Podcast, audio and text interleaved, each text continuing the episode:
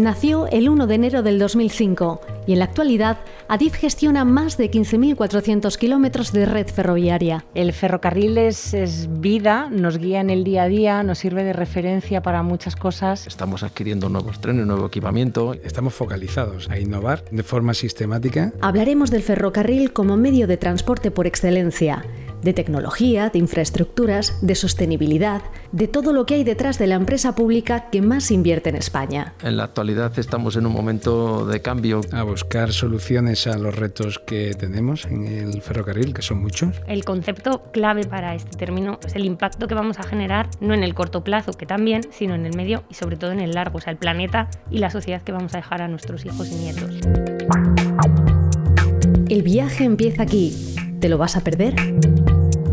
Abrimos Caminos, un podcast del administrador de infraestructuras ferroviarias, ADIF.